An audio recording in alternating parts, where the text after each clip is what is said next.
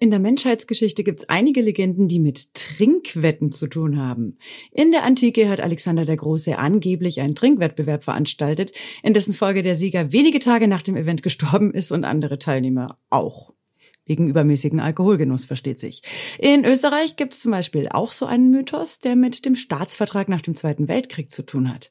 Der damalige Bundeskanzler Julius Raab und der Außenminister Fiegel sollen sehr, sehr trinkfest gewesen sein und in feucht-fröhlicher Runde haben die zwei angeblich den ebenfalls trinkfreudigen sowjetischen Außenminister Molotow davon überzeugt, die Hinweise auf Österreichs NS-Vergangenheit aus der Präambel des Staatsvertrags zu streichen. Willkommen im Bavaricon Podcast. Ich bin Lisa Buschmann. In der bayerischen Geschichte gibt es auch trinkfreudige Legenden. Die, um die es heute geht, hatte angeblich das Schicksal einer ganzen Stadt bestimmt. Alles in einem sehr dramatischen historischen Rahmen. Bavaricon History Im Jahr 1618 bricht der Dreißigjährige Krieg in Europa aus. Zwei Lager stehen sich gegenüber. Katholiken auf der einen Seite und Protestanten auf der anderen. Die Religion ist natürlich nur ein Ventil machtpolitischer Interessen. So oder so sind die Auswirkungen für Deutschland desaströs. Eine Spur der Verwüstung zieht sich durch das Land. Städte werden geplündert, gebrandschatzt und vernichtet. Die Bevölkerung leidet ganz massiv unter dem Konflikt. Es ist aber auch eine Zeit, in der Feldherren die Möglichkeit bekommen, sich mit militärischen Fähigkeiten einen Namen zu machen. Einer von ihnen ist Johann Tesserkle von Tilly. Er wird 1559 auf Schloss Tilly geboren. Das liegt in Wallonien, im heutigen Belgien. Tilly ist Feldherr und versteht seinen Job. Mit Ausbruch des Dreißigjährigen Krieges macht er eine steile Karriere auf der katholischen Seite. Tilly gewinnt Schlacht um Schlacht. Manche halten ihn und seine Truppen für unbesiegbar. 1630 löst er sogar den berühmten Feldherrn Wallenstein als Heerführer der katholischen Liga ab. Doch Tillys Bekanntheit hat nicht nur etwas mit seinen militärischen Fähigkeiten zu tun. Viele verbinden mit seinem Namen auch die schlimmsten Gräueltaten, die man sich nur vorstellen kann. Die sogenannte Magdeburger Hochzeit gilt beispielsweise als das größte und schaurigste Massaker im Dreißigjährigen Krieg. Im Mai 1631 eroberte Tilly zusammen mit dem General Pappenheim Magdeburg. Es folgt eine Eskalation der Gewalt und die Stadt liegt danach in Schutt und Asche. Nach einigen Quellen sterben über 20.000 Menschen. Sie verlieren ihr Leben auf die grausamste Art und Weise. Der Ausdruck Magdeburgisieren gilt lange als Synonym für etwas dem Erdboden gleichmachen oder etwas ausradieren. Rothenburg ob der Tauber ist zu diesem Zeitpunkt für den Krieg nicht von strategischer Bedeutung. Heute ist die Stadt in Mittelfranken ein wahrer Besuchermagnet und berühmt für ihre mittelalterliche Architektur. Dass dieses Stadtbild heute noch so erhalten ist, ist ein wahrer Glücksfall. Denn die Geschichte hätte auch anders verlaufen können. Die Stadt steckt von Beginn des Dreißigjährigen Krieges an in einem Dilemma. Rothenburg ist eine evangelische Reichsstadt, ist aber dem katholischen Kaiser Ferdinand II. zu Treue verpflichtet. Ein echter Interessenkonflikt. Denn eigentlich sympathisieren die Rotenburger mit der evangelischen Seite und damit stehen sie den Schweden und ihrem König Gustav nahe. Gustav und Tilly haben im September 1631 schon Bekanntschaft miteinander gemacht. Einige Monate nach dem verheerenden Massaker von Magdeburg treffen das Heer der evangelischen Schweden und das der Katholiken unter der Führung Tillys in der ersten Schlacht bei Breitenfeld in Sachsen aufeinander.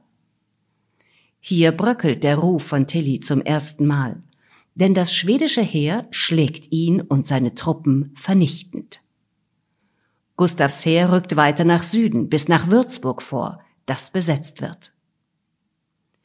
Tilly muss jetzt in Franken eine neue Verteidigungslinie aufbauen und auf einmal ist Rothenburg ob der Tauber in der Schusslinie. Nach einigem Hin und Her zwischen katholischen und evangelischen Truppen besetzen die Schweden Rothenburg im Oktober 1631. Nur wenige Wochen später erreicht Tilly mit der Hauptmacht der katholischen Seite die Gegend und zieht einen Belagerungsring um die Stadt. Schweden und Rothenburger versuchen gemeinsam, die Stadt zu verteidigen.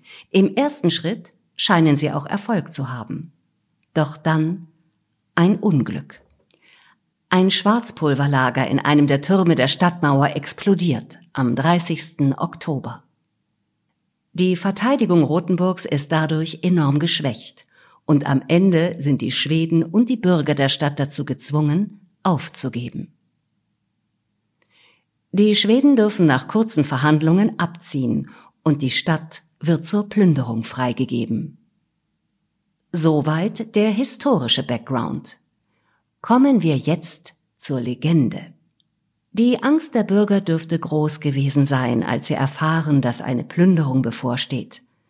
Hoffentlich kein zweites Magdeburg. Die Ratsherren werden zum Tode verurteilt. Doch dann geschieht etwas, das die Rotenburger wie durch ein Wunder vor dem Schicksal Magdeburgs bewahrt. Die Legende rund um das Wunder entsteht im 18. Jahrhundert. 1881 wird aus der Legende ein Festspiel. Das ist bis heute bekannt als Der Meistertrunk oder Tilly in Rothenburg.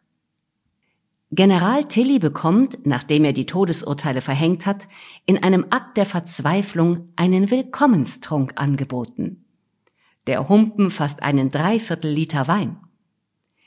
In diesem Moment bietet Tilly den Rotenburgern eine Wette an. Sie bekommen die Chance, um ihr Leben zu trinken. Das Angebot Tillys lautet, wenn es jemandem gelingen sollte, den Humpen auf Ex zu trinken, sollten die Stadt und das Leben ihrer Bürger verschont bleiben. Angeblich meldet sich der Altbürgermeister der Rotenburger, ein gewisser Georg Nusch, freiwillig. Zum Erstaunen aller äxt Nusch den Humpen weg. Tilly ist so beeindruckt, dass er sein Versprechen hält. Rothenburg und seine Bürger sind gerettet. Historische Belege für diese Szene gibt es natürlich nicht. Eher ist davon auszugehen, dass Tilly selbst kein großes Interesse daran hatte, aus Rothenburg ein zweites Magdeburg zu machen. Legende hin, Legende her, die Plünderungen hörten auf. Die Rotenburger kamen mit einer Geldstrafe davon und mussten außerdem die Kröte schlucken, die Truppen der Katholiken einzuquartieren. Das war natürlich eine Belastung für die Bevölkerung, die auch Opfer gefordert hat. Wenn wir aber an Magdeburg denken, hätte alles viel schlimmer kommen können. Und im Januar 1632 zieht Tilly dann endlich mit seinem Heer weiter. Der General wird im April des gleichen Jahres schwer verletzt und stirbt in Ingolstadt. Rothenburg überdauert die Jahrhunderte. Auch wenn die Stadt im Zweiten Weltkrieg bombardiert wurde, hat sich das mittelalterliche Erscheinungsbild im Kern erhalten. Kein Wunder, dass Rothenburg ein beliebtes Touristenziel ist. Auch das Festspiel des Meistertrunks ist ein Publikumsmagnet. Seit 2016 ist die Aufführung Teil des immateriellen Kulturerbes der UNESCO.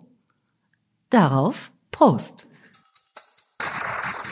Das Stück der Meistertrunk wird übrigens jedes Jahr am Pfingstwochenende in Rothenburg aufgeführt und ist ein riesengroßes Spektakel. Schirmherr der Veranstaltung ist mittlerweile der bayerische Ministerpräsident. Den Link zur offiziellen Webseite vom Meistertrunk findet ihr in den Show Notes und im Bavarikon haben wir natürlich auch tolle alte Fotos von Rothenburg und im historischen Lexikon könnt ihr die ganze Geschichte vom Meistertrunk auch nochmal genau nachlesen. Klickt euch also gerne mal rein, ist schon eine außergewöhnliche Story. Danke, dass ihr mit dabei wart, macht's gut, bis zum nächsten Mal. Servus. Bavaricon Podcast. Alle 14 Tage überall da, wo es Podcasts gibt.